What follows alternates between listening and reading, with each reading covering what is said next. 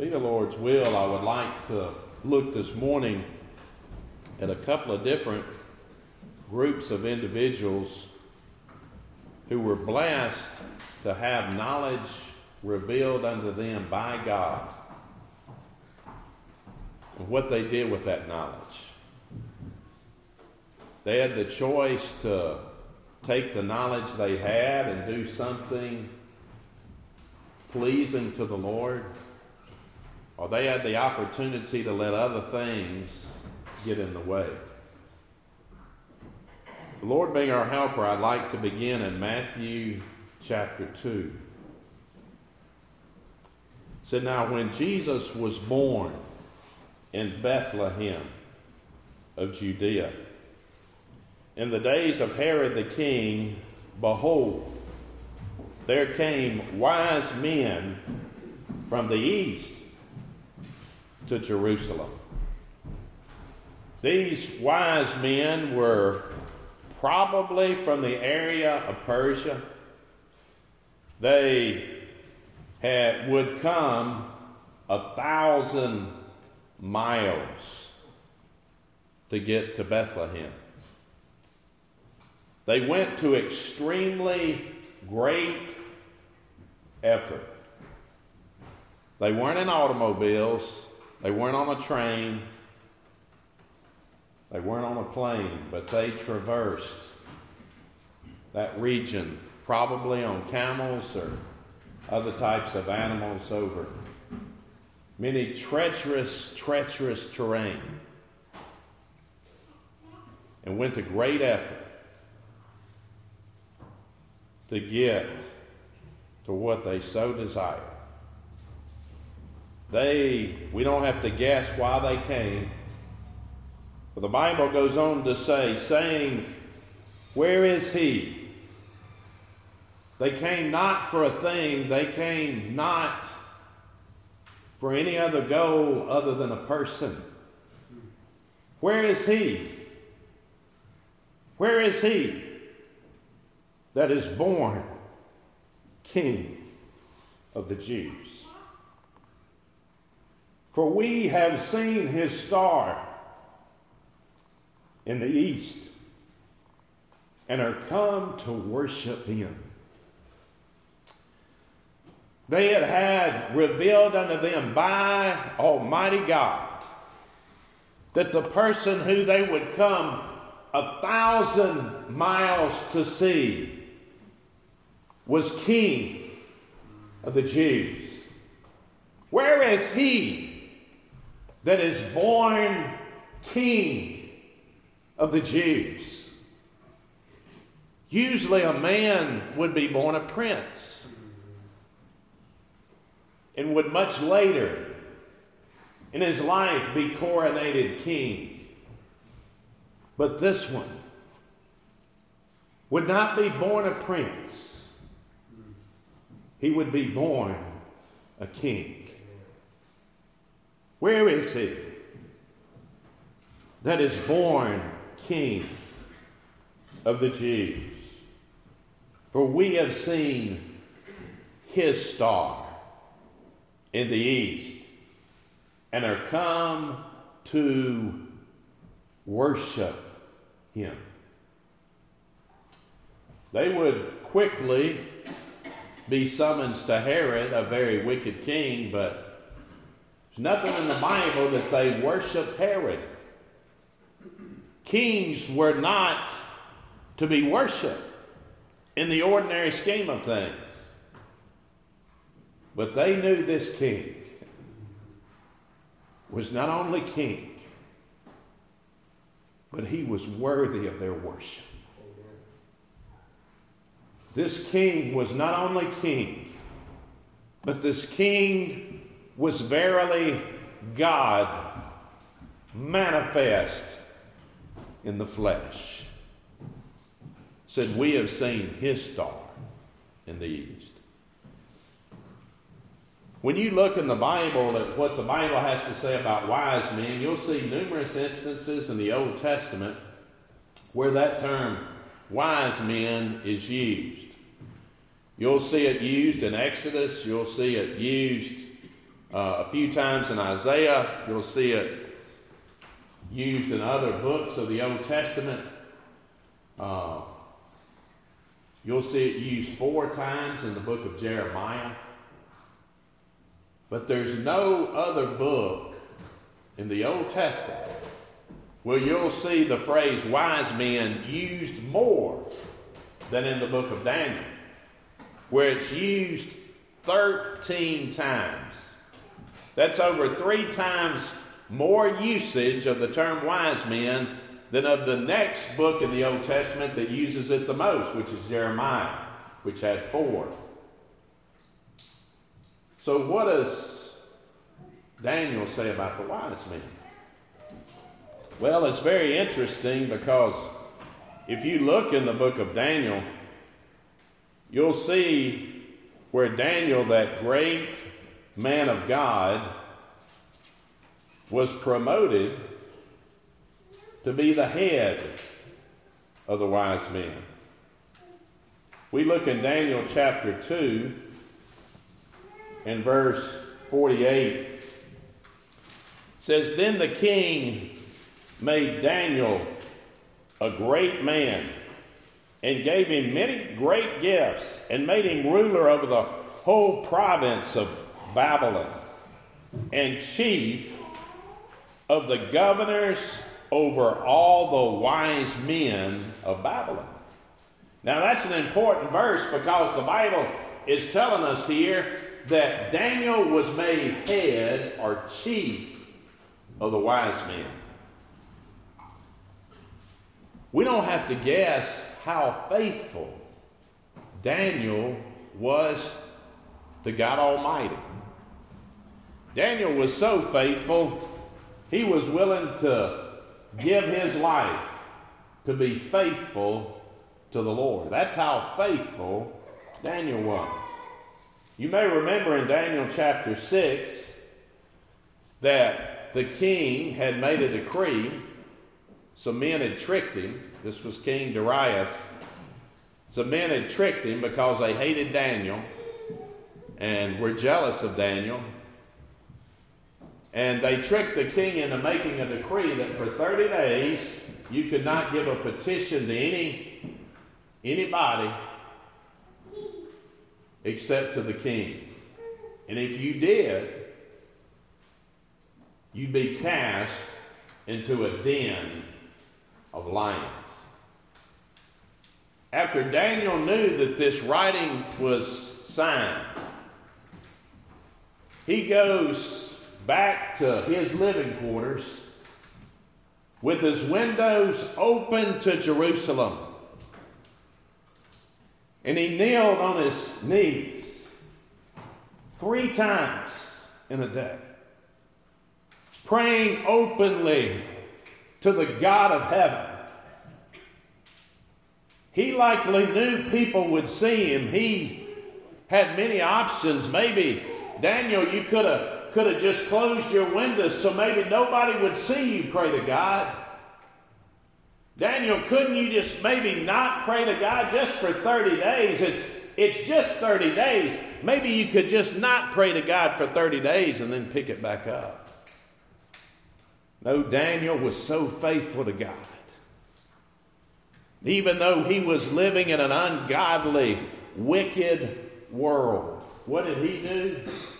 The Bible said Daniel did as he did aforetime. He said, I'm not going to change. Serving my Lord just because the world's changed. He prayed to God three times and he was cast into that den of lions. We know the very familiar story that the Lord sent an angel and he shut those lions, that they didn't hurt Daniel at all.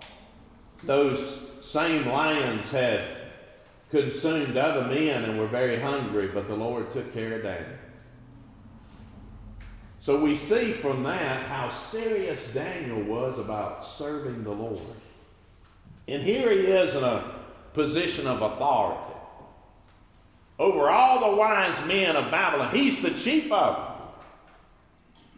And I'm inclined to believe Daniel faithfully shared the truth of the Old Testament scriptures with the rest of those wise men of Babylon. You know, these wise men in Matthew chapter 2 said, We have seen his star in the east and are come to worship him. You know, there's an Old Testament text that's a prophecy of the Lord Jesus in Numbers chapter 24 and verse 17, which says, I shall see him, but not now. I shall behold him, but not now. There shall come a, and this is capitalized, a star, capital S star, out of Jacob, and a scepter, capital S scepter, shall rise out of Israel, and shall smite the corners of Moab and destroy all the children of Seth, which were some of the enemies of Israel. But he said, There's going to come a star out of Jacob. Again, star is capitalized. There's going to, there's going to come a scepter that shall rise out of Israel. It's a prophecy of the Lord Jesus Christ. It's a prophecy of the coming of the Messiah. And he's referred to as a capital S star. He's referred to as a capital S scepter, the thing that a king would hold. A king has a scepter. Here's a man that was prophesied to come that would be a ruler in Israel, and he'd be a star out of Jacob. Now, I believe Daniel probably taught these wise men many of the prophecies of the Messiah that would come. And They had been waiting, and they had been waiting, and they had been waiting. And I believe the faithfulness of Daniel uh, in teaching these wise men, we see a sweet evidence of that here. But even if these wise men in Matthew 2 weren't descended from the teachings of Daniel, we know God revealed this to them somehow. God blessed them with knowledge. We know that to be true. What did they do with it? They went to great effort to come and see he that was born king the Jews. How much knowledge has the Lord blessed me with? How much knowledge has the Lord blessed you with? And what do we do with it? What does it mean to us? It's so easy for us to let things get in the way. Of serving the Lord like we are. I sure have. But these men were willing to traverse a thousand miles of treacherous terrain to see this one that was born king of the Jews. Would take them many, many months. And they came to worship him. We see that they had that interaction with Herod, who was the very wicked king, and Herod tries to tell him, Go and find this young Christ child because I want to come and worship him also. But Herod was trying to trick him because he wanted to find out where this king of the Jews, this young child, the Lord Jesus, was so he could take his life. And I'm going to tell you, that's what the wicked of the world try to do. They try to trick us, they try to deceive us. And Herod tried to deceive the wise men. They leave the presence of Herod. They're still searching for the one they had come so far to see. It seems as if the star they had been following for a while may have disappeared from their view. But after they leave Herod, they see the star. In Matthew chapter 2 and verse 10, it says, When they saw the star, they rejoiced with exceeding great joy. This star that was guiding them to the one that they so desperately wanted to see and to worship. The worship of this one was worth them coming those thousand miles over hills and mountains and vales and rivers and valleys. He was worth all the effort that they went to. And they rejoiced when they saw the star with exceeding great joy. You see, these wise men's heart was right. And because their heart was right, what they were doing was right. Sometimes in my life, when I'm not doing the right thing, it's because my heart's not right. What a blessing when our heart's right before God. And when we're doing right. I love the verse there in Psalms chapter 19. At the end of that chapter.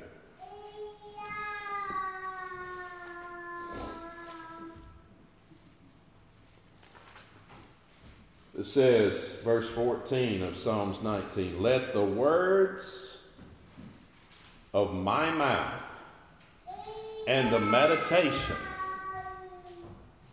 of my heart be acceptable in thy sight, O Lord, my strength and my redeemer. Let the words of my mouth, I can't control the words that come out of your mouth. I have trouble controlling the words that come out of my mouth. But oh, my prayer and our prayer ought to be every day Lord, let the words of my mouth, not just what comes out of our mouth, but what's in our heart.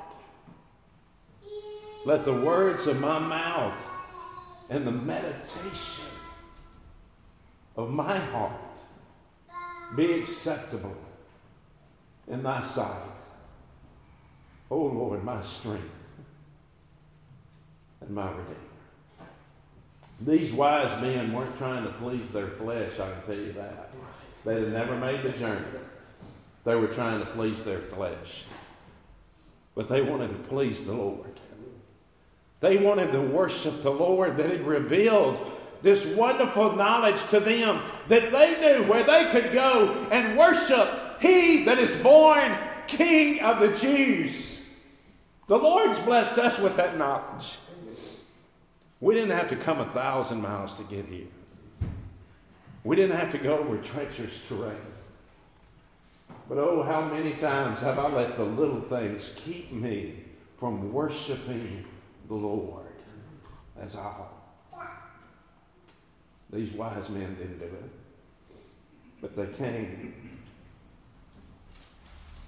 When they were coming to the house, they saw the young child, the Lord Jesus, the Messiah that would come, the one that was born King of the Jews, with Mary, his mother.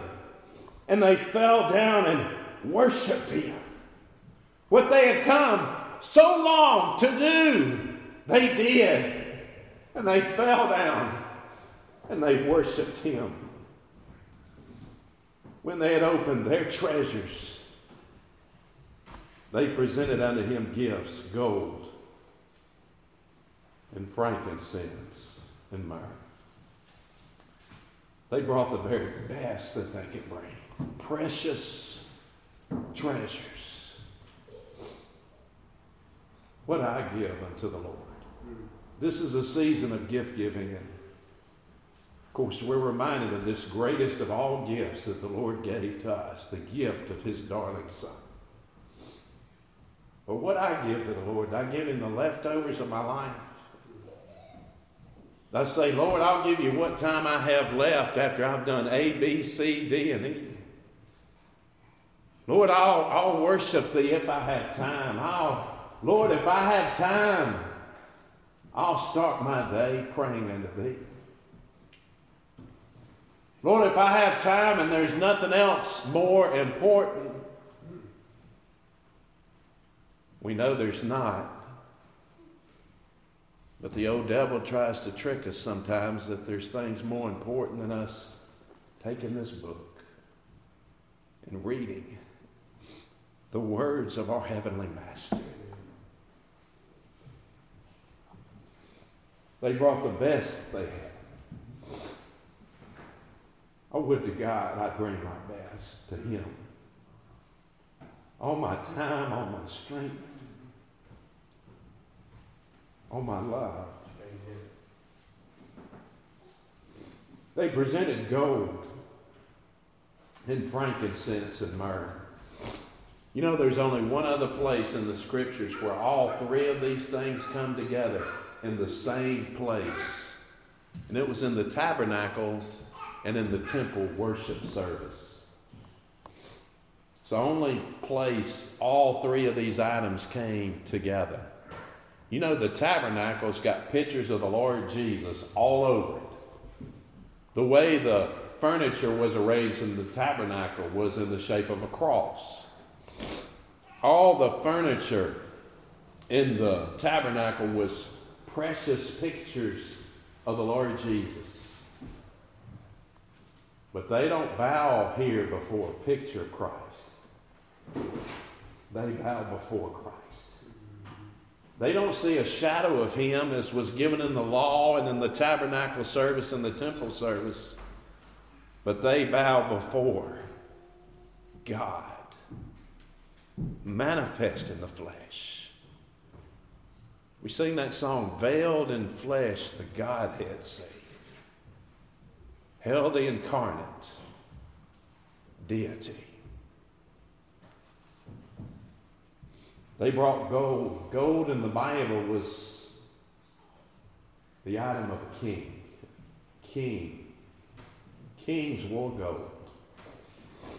And they bow before the king that's above all kings. They brought frankincense. Frankincense was used in the worship service of God. It was used in burning incense in the worship of Almighty God to the glory of his name. They bowed to one that was the king above all kings, but they bowed to one that's God. They bowed to one that's the Lord of all lords. God manifest in the flesh. And they brought myrrh. Myrrh is only mentioned two other times in the New Testament. One of those times was when Jesus was fixing to be crucified, and they brought him wine mingled with myrrh, but he would not take it. And then, after the Lord Jesus had died that cruel death upon the cross of Calvary, Joseph of Arimathea would come, and they would want to properly take care of the body of the Lord Jesus Christ. One of the things he brought was myrrh and aloes. Myrrh would honor the sacrifice above all sacrifices. There had been so many sacrifices in the Old Testament lamb after lamb, and bull after bull, and goat after goat. All the sacrifices of the Old Testament but had never taken away one single sin. But this sacrifice would wash all the elect family of God in his own precious blood. They brought myrrh to honor the sacrifice. They brought frankincense to worship God. They brought gold to honor the king. We go over to Luke chapter 2, we see some others. These wise men came from a long distance, but these shepherds would be close.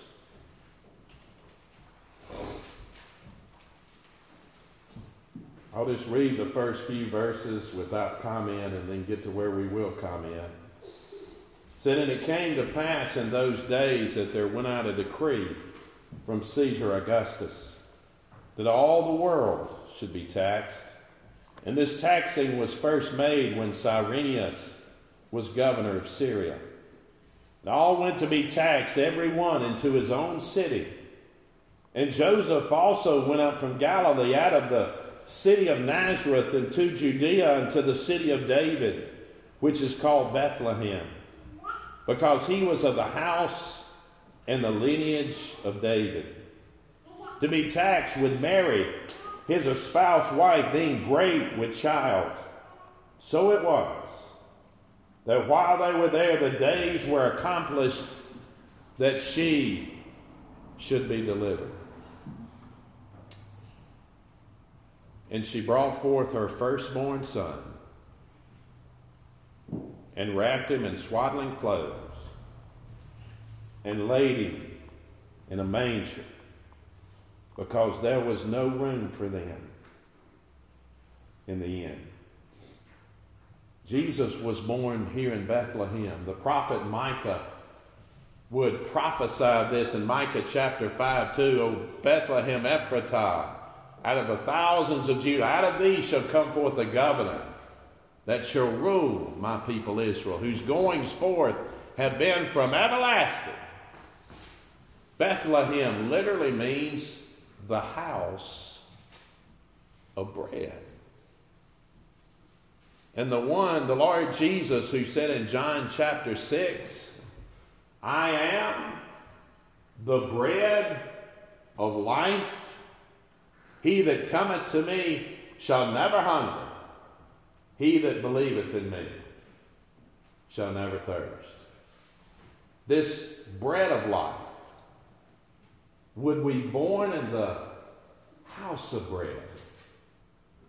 And he'd be born in a manger, which is literally a food trough for animals. This bread of life would be laid in a place where food was given to animals. Now, the Lord Jesus Christ all the names for him, in addition to the Messiah, the King of Kings, and the Lord of Lords, he's also the Lamb.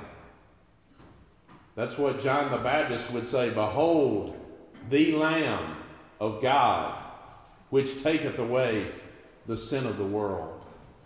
And as we go throughout this, we'll see pictures of Jesus as the Lamb, Jesus as the shepherd, Jesus as the bread for the sheep. That's where he was in the food trough for animals, and you see this vivid imagery that prevailed all the details of the birth of the Lord Jesus. It said Mary would deliver him, she should be delivered. I think it's interesting that though Mary would deliver the Lord Jesus Christ, as a mother delivers a child, Jesus would later deliver her. She would deliver him in birth, but he would deliver her on the cross of Calvary. When Mary would give her great praise unto God there at Elizabeth's house, she would say, My soul doth magnify the Lord, my spirit hath rejoiced in God my Savior. You see, Mary realized she needed a Savior, that she was a sinner and she needed a Savior. And this one who was blessed among all women to deliver the Lord Jesus Christ, that son would deliver her on the cross of Calvary. It's amazing to me that this one that was born king, this one who is verily God, was born in the poorest of places. He was the highest of kings, but he was born in the poorest of conditions. 2 Corinthians chapter 8 and verse 9, it says, For ye know the grace of our Lord Jesus Christ, that though he was rich, he owned everything, he had need of nothing, he owns the cattle of a thousand hills. He has all the riches. But he left heaven and immortal glory to come down, be born in a manger. Though he was rich, yet for your sakes, he did it for you. He did it for me. Yet for your sakes, he became poor, that ye through his poverty might be made rich. Said there was no room for him in the end, and I'll tell you the, wor- the world still has no room for him today. Said they were in the same country, they weren't far away. They were in the same country, shepherds abiding in the fields, keeping watch over their flock by night. Lo, the angel of the Lord came upon them, and the glory of the Lord shone round about them, and they were sore afraid. And the angel said unto them, Fear not, for behold, I bring you good tidings of great joy, which shall be to all people, not just to the Jews, certainly to the Jews, but also to the Gentiles. For unto you, shepherds, that's a personal pronoun. He wasn't just born to all people globally. Tells these shepherds he was born unto you. He's personal. For unto you is born this day in the city of David a Savior, which is Christ the Lord.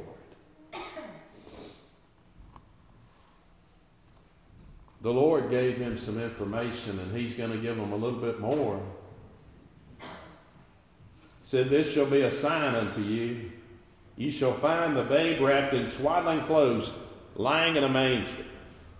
And suddenly there was with the angel a multitude of the heavenly host, praising God and saying, Glory to God in the highest, and on earth peace, goodwill toward men. The Lord gave them some extremely important information. You know, by the way, uh, thinking about the world not having room for the Lord Jesus, I've, over the last few weeks, I've watched a few of the old Christmas TV shows of old time TV. Um, one of those was in the early 50s, where I saw a father that would explain to his daughter every verse of the model prayer in the King James Bible, by the way. It was a show in 1952, I believe. And a father went through the entire model prayer, Our Father which art in heaven, and he explained that whole series of the verses of Scripture to his daughter on live TV. And I thought, how far have we come? How far have we come? I'm reminded of in 1965 in the Charlie Brown Christmas episode where Charlie Brown says, What is, what is really the meaning of Christmas? I don't understand. And Linus gets out there and he begins to read these scriptures. And I love a part where he's reading these scriptures, and when he gets to the place where the angel said, Fear not, for behold, I bring you good tidings of great joy. Linus, who's holding his blanket, drops the blanket. Now, if you remember the story of Linus, Linus carried that blanket everywhere. It was a security blanket. Something about that blanket made Linus feel safe, made Linus feel secure. And there was a little picture being put in there by Charles Schulz that because of this child that was born, you don't need the blanket. Your peace and your rest and your comfort's not in this blanket. It's not in the things of this world, but it's in this Christ child that's being born. Linus dropped that blanket. When as soon as he said, Fear not, watch the clip, he drops it. So I don't need this. How many times do we hang on to the blankets of this world when what we need is to draw close to this one who was born in a manger in Bethlehem and who suffered and bled and died for our sins? And who said, Yeah, I gave the birth announcement to the shepherds, but I'm your shepherd. And I'll walk with you every day. Whether you're on the mountaintop or in the valley, I'll be right there beside you. Because I love you. And I'll lift you up in the darkest times of your life to draw close unto Him. The Lord gives these shepherds some important information. He, he tells them where to find Christ the Lord. He tells them where to find a Savior, which is Christ the Lord. Tells them exactly where they're finding. You may say these shepherds were close. They didn't have the thousands of miles to, to traverse like the wise men. Yeah, but I guarantee you they could have come up with a lot of reasons not to go. Wait, I'm in the middle of the night shift. I, have I've got all these sheep to watch. By the way, these shepherds in Bethlehem were likely keeping the sheep that would be the Passover lambs in Jerusalem. And the Lord blesses them to know where the true Passover lamb would be the Savior of the world, God, manifest in the flesh. But they could have come up with a lot of excuses. Oh, I can't go. What's I, have got other, I, my job. I've got other things that are more important. There wasn't nothing more important that night than seeing the Christ child. We can get our priorities mixed up. We all can. And the devil will offer us all the excuses we want to keep from doing the things that are pleasing in his sight. But they're faithful. And they go. Came to pass as the angels were gone away from them in the Bethlehem, the shepherds said one to another, Let us now go eat shows the value of us as brothers and sisters in Christ encouraging one another in the right way.